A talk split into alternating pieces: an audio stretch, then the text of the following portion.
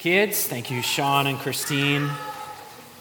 If you are remaining in the room, I'd encourage you to turn to Luke chapter 1. We start the Advent season this year. Um, Advent is all about coming, it's all about waiting, and this year we want to really reflect on um, the miracles of the Advent season, the miracles of the Christmas story. And if you've ever paid attention to the story, there are small and big miracles that litter this story, and we just want to look at uh, a few of them uh, over this Advent season. Uh, miracles are often uh, defined as an event that is extraordinary or extraordinary, if you think about it, outside of the ordinary. Um, but as we think about miracles, I think there's a miraculous nature to um, just the ordinary existence of life as well. Um, we travel every year uh, to North Carolina, and where we stay in North Carolina for Thanksgiving um, is a neighborhood that's a relatively new development, and it doesn't have a whole lot of uh, mature trees like we do here um, in Baltimore. And so um, when the sun sets in the evening, you can really see the glory of it in all of its fullness.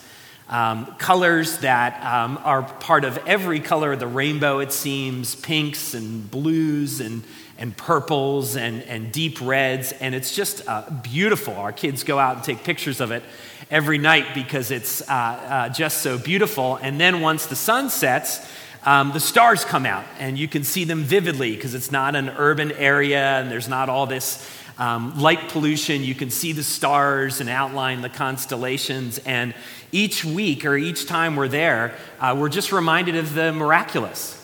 Um, of course, it's ordinary. The rising and the setting of the sun, the coming out of stars, those are ordinary things that happen every day.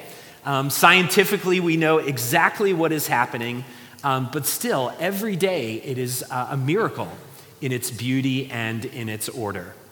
Uh, I thought about this week when I thought about just my own kids and, and, and the birth of my own kids and what a miracle that was um, being there in the room with them as they are born, seeing them born, holding a baby in my arms that's only a few minutes old. Um, it, it's amazing.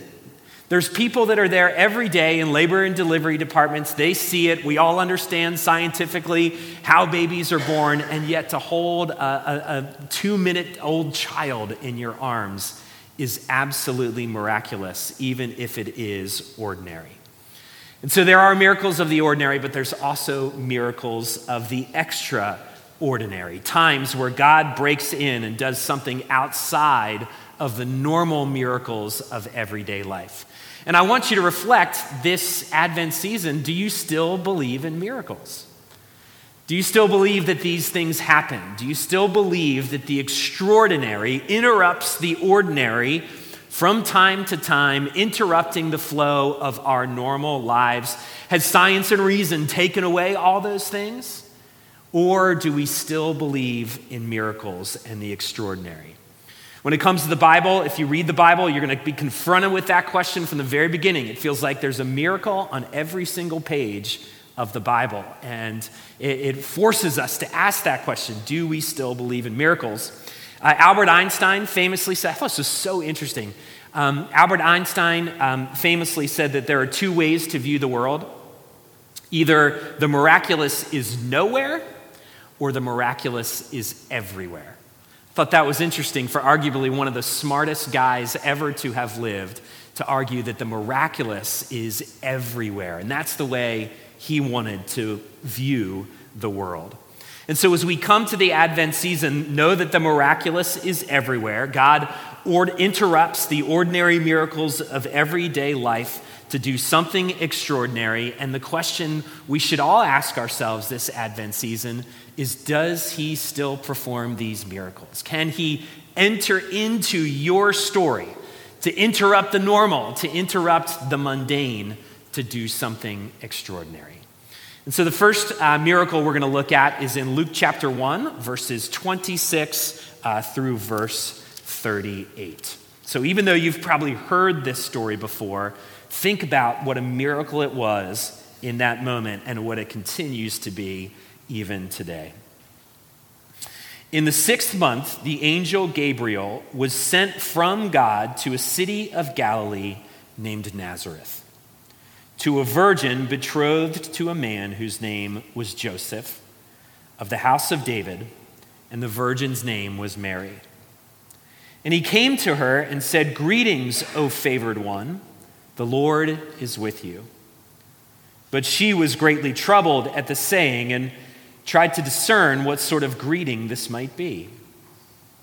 And the angel said to her, Do not be afraid, Mary, for you have found favor with God.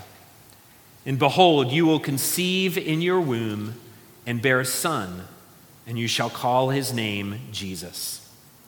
He will be great and will be called the Son of the Most High. And the Lord God will give to him the throne of his father David, and he will reign over the house of Jacob forever. And of his kingdom there will be no end. And Mary said to the angel, How will this be, since I am a virgin? And the angel answered her, The Holy Spirit will come upon you, and the power of the Most High will overshadow you. Therefore, the child to be born will be called Holy, the Son of God. And behold, your relative Elizabeth, in her old age, has conceived a son, and this is the sixth month with her who was called barren. For nothing will be impossible with God. And Mary said, Behold, I am the servant of the Lord. Let it be to me according to your word. And the angel departed from her. This is God's word.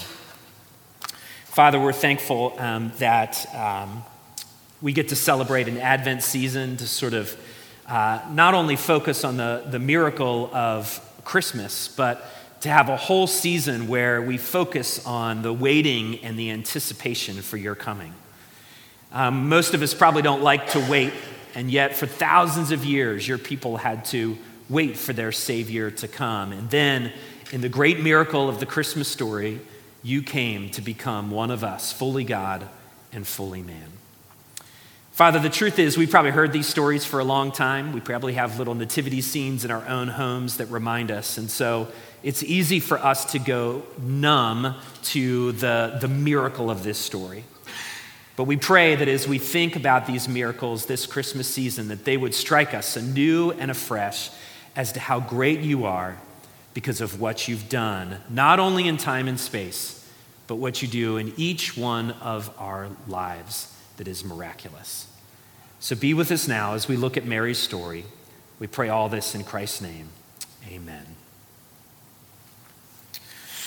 Um, it's been about 10 years since uh, Nelson Mandela died. Maybe you remember Nelson Mandela, or if you don't, you've studied him in the history books. Um, Nelson Mandela specifically advocated against South African apartheid, uh, was imprisoned as a result of it, um, spent 27 years in prison until he was released from prison, and then was almost automatically elected uh, to be the president of South Africa. His story is remarkable. Um, it's told in history books as it should be. Um, and about 10 years ago, he passed away. I believe he was in his 90s when he passed away. And a lot of people wrote articles and stories about him, obviously, to pay uh, homage to him. Uh, Christianity Today was one of those uh, news outlets that uh, wrote an article about his passing. And while the article paid a, a lot of honor and homage to him uh, upon his death, it also highlighted uh, the fact that the story isn't maybe quite as neat and tidy as we often think uh, that it is. And it talked about um, the racial violence and the racial injustice uh, that still exists in South Africa um, the millions of people that are still locked and imprisoned into poverty. And I thought it actually did a good job of honoring him, but also highlighting uh, that the story isn't as neat and tidy as we often think it to be, or as the history books tell us. I think that's reflective because life isn't always neat and tidy, right? Um, our lives are not always as neat and tidy as they seem to be from the outside. And we're always reminded of that during the holiday season. You know, this is the time of year where we're really excited for the holiday season and we think nostalgically of all the, the wonderful things that are going to happen over the next couple weeks. But chances are you'll probably reach a point um, in the next couple weeks where you will be eager for the holiday season to be over, right? Because of all the, the things that often come up in the holiday season. For many people, the holiday season is, is not a, a, a season of joy. Uh, for almost all of us, it's not as neat and tidy as we often remember it to be. Um, it's always full of incessant busyness. There's always these awkward encounters with uh, family members we don't see a whole lot or coworkers that we have to interact with at, at holiday parties. There's the crazy cultural materialism that is all around us as well during the holiday season. So it's never as neat and tidy as uh, our sense of nostalgia would like it to be. And I think we have to remember that as we think about the, the birth of Christ as well. Because we have these nativity scenes, and Sean actually put one up this week, and it's beautiful up here on the stage. We have these nativity scenes, and often everybody's smiling, and there's this soft glow on everybody's faces. But the truth is, the birth of Christ was far from calm. It was far from serene. In fact, it was utterly, utterly chaotic. Um, it was intensely personal, and yet God chose to unravel his cosmic plan through the personal lives of these few individuals. And of course, it was anything but neat and tidy, and instead, it was remarkably chaotic. And that is certainly true of Mary's story. We often see Mary in these nativity scenes or in artwork with a glowing pose to her, and um, she's sort of very beautiful and everything serene and perfect, but the reality was probably much different for her. Now, we Protestants, we get a little funny about Mary. Got to be careful. Always want to be very careful when we talk about Mary, right? Um, but the scriptures do make it clear that she was a remarkable woman. She certainly need, needed Jesus just like you and I do. That's why she says uh, that Jesus is her Savior, not only her Son, but her Savior. But the scriptures point out that she was a remarkably blessed woman. And there's three things about her story that make her very significant that I want to see from our text this morning that also tell us something about the Christmas story and ultimately about um, the gospel story as well. And the first might seem bizarre but it is very important, and that is the significance of Mary's virginity. Now, the significance of her virginity that the passage is very careful to highlight. Now, think about this story. Um, Gabriel visits Mary. She's obviously frightened by the appearance of this angel. And he explains to her that she will conceive and she will bear a son. Mary is quick to say, How will this be since I am a virgin? And the angel responds to her, This will be made possible because of the power of the Holy Spirit. Now, a lot of modern people have read this passage, and it's become very fashionable in, in the modern world to just see this as a myth and to deny the reality of the virgin birth. Um, the thought that a miraculous conception could happen um, just doesn't seem plausible to modern people, and yet we believe that it is necessary for the gospel story to be true. You see, the scriptures teach us that each of us um, are, are born with the corruption of sin in our lives. We're, we're sinful not just because of the things that we do day in and day out, but we're actually born with a corruption due to Adam's sin. And the scriptures make it clear that Adam, our first father, when he sinned uh, and fell in the Garden of Eden, all of humanity fell with him. And so, what that means is that each and every one of us is born with this pollution. We're born with this corruption, except for one person because Jesus was conceived miraculously, he was born without that corruption. He was born without that pollution. And that was important because he needed to be perfect. To be fully God and fully man, he needed to be perfect for this plan of redemption to work out. In order for his sacrifice to be effective, he had to be a perfect sacrifice. And so, if Jesus had been born by just ordinary means, his plan of redemption would not have worked. It would not have been effective, and there would be no rescue available to you or to I. It's interesting to note, though, that throughout history, you know, we often think of the, the Christmas story as, is unique, and it is unique in a lot of different ways. But if you look at history and the cultural idea of a miraculous conception, you see it all throughout history. It continues to, to kind of show up. Roman religion taught that, that there was a miraculous birth to the god Mithra. If you've ever read the story of Romulus and Remus, they were conceived through the power of the god Mars. Alexander the Great and his mother Olympias were both believed to be a descendant of a god. The, the Buddha uh, in his story had a unique conception to him. Dionysus was conceived when a god impregnated a human princess. And so you see these miraculous conception stories all throughout history. And then all you got to do is watch the movies to see more. I think there's virgin conception in the Star Wars movies and, and, and even the Superman stories. Uh, there is a miraculous conception to him as well. So not only does history tell a lot of these stories, but our culture tells a lot of these stories as well. Why is that? Well, whether it's Superman or, or Alexander the Great or whatever it is, I think we instinctively know that our rescue needs to come from someone who is different than us. Someone who is other than us. Someone who is set apart and doesn't bear our own corruption and our own brokenness. And this is why Mary's virginity is so significant. And it's also why the Christmas story is so miraculous. So her virginity is significant, but also we see here that her humble estate is significant as well. In the Zechariah narrative, which we're going to look at next week, uh, we'll see that, that an angel showed up to announce a birth. And in that story, the angel shows up exactly where we would expect an angel to show up. Uh, the angel showed up in God's temple. That's the place where Jews believed that God dwelt with humanity. Um, it's where everybody went to interact with God. If you were there, you were devout, you were pious, you were ceremonially clean. And so you expect God to show up in a place like this.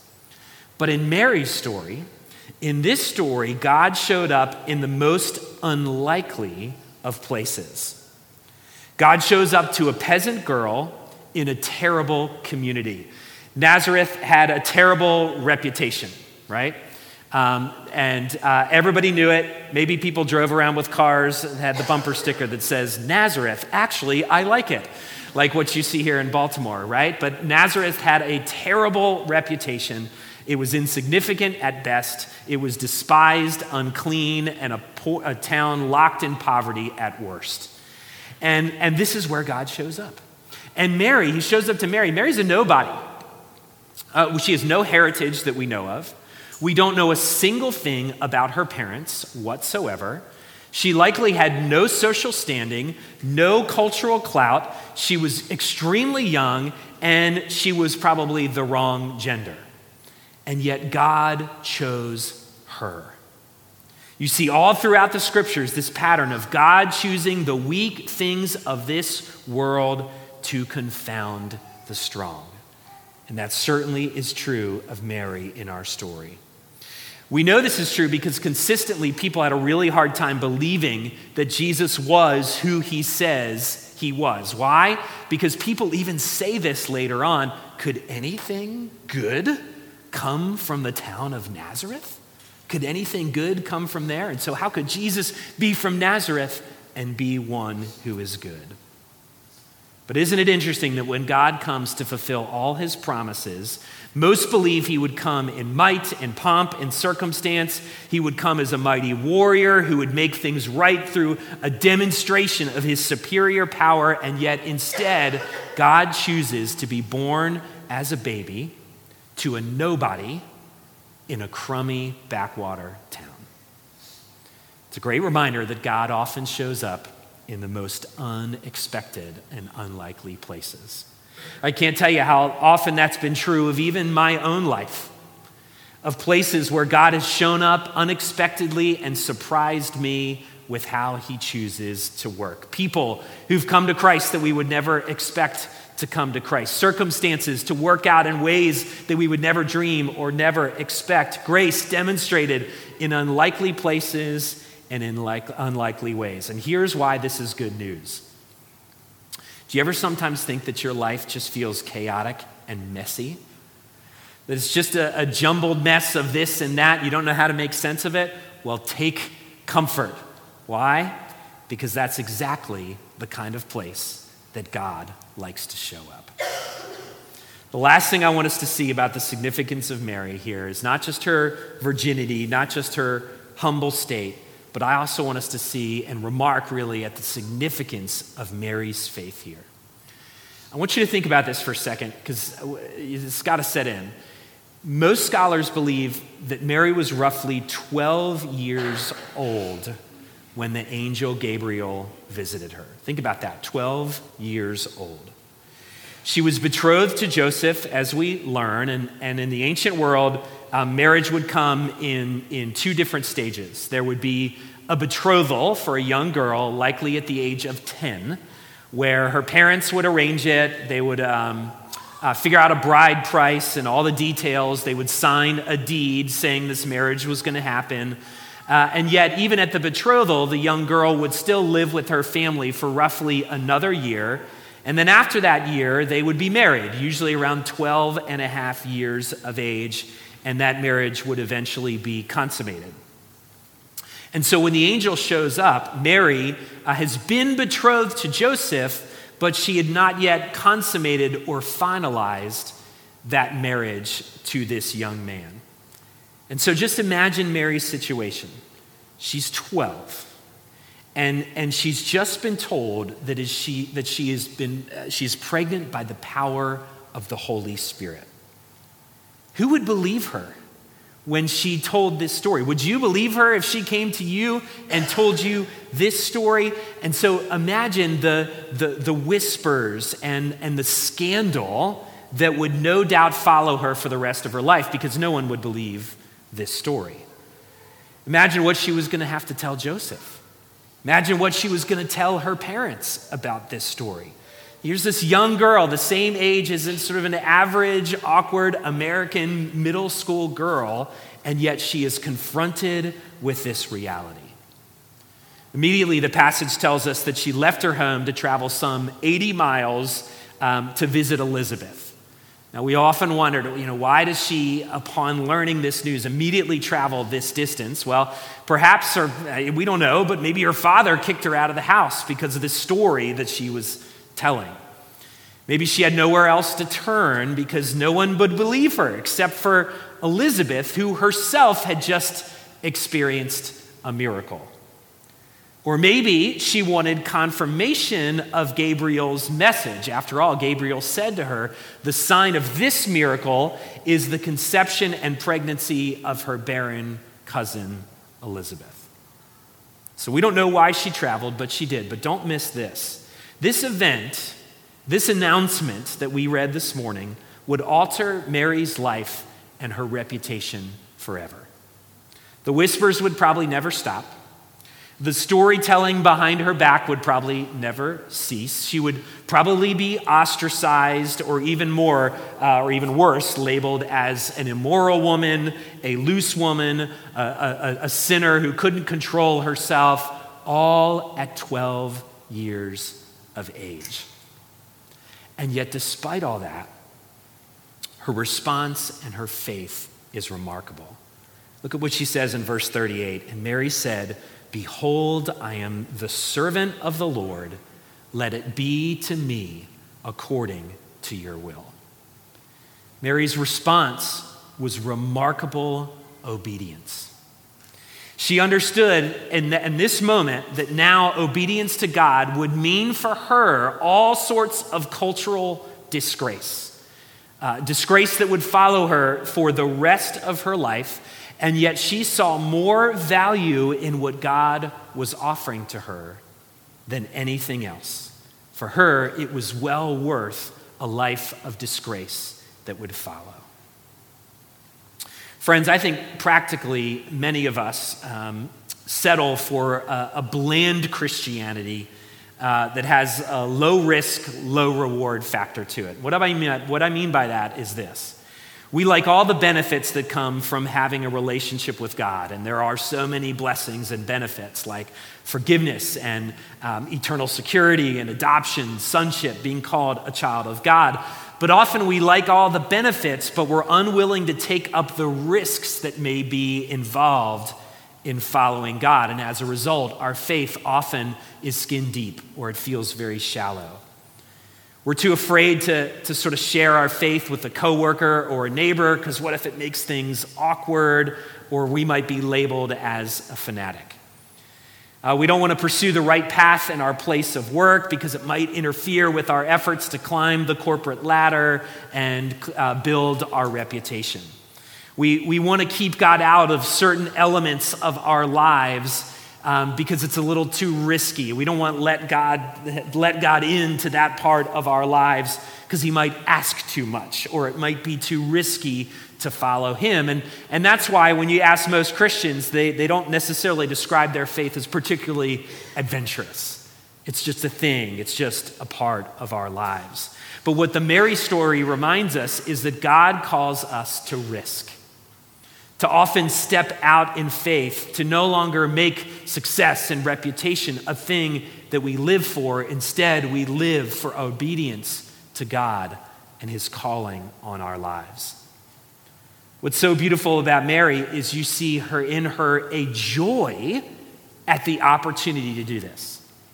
Joy at the opportunity to obey God and His call, no matter how costly and risky it would be for her. One commentator said she unreservedly embraces the purposes of God without regard to its cost to her personally. She is willing and even joyful to go along for this ride that the angel Gabriel presents to her. But here's what's so beautiful about this story. As exemplary as her faith is, and it is remarkable as exemplary as her faith is, she still is not the hero of this story. Nor would she ever even say she was the hero of this story. Instead, the hero of the story is the child that she would bear. You see, God asked Mary to do something costly. He asked her to bear a disgrace for the purposes of God. Sometimes He might ask us to do the very same thing. But he never asks us to do anything that he isn't willing to suffer himself. You see, that baby that would be born to Mary would grow up. He would be named Jesus, and he would walk also a path of disgrace and rejection. At the very end, he would be stripped bare by his own creation, who would be hurling insults at him and spitting upon him. He would bear the weight and the disgrace of our sin, being executed on a cross as a common criminal, a man of sorrows who would be rejected by men. He did it for Mary. He did it for you. He did it for me. He did it so that we who have been disgraced because of our sin can be accepted and enfolded into the family of God. So, friends, my challenge for you this year is as you reflect on the Christmas story all over again, recognize that it is far from nostalgic. It's messy, it is scandalous, it is chaotic, it defies our expectations, but it is the precise and exact way in which God uncovers his deep and abiding love for us. Ultimately, the Christmas story points to the significance of Christ's sacrifice and his great love for us, which may be the greatest miracle ever.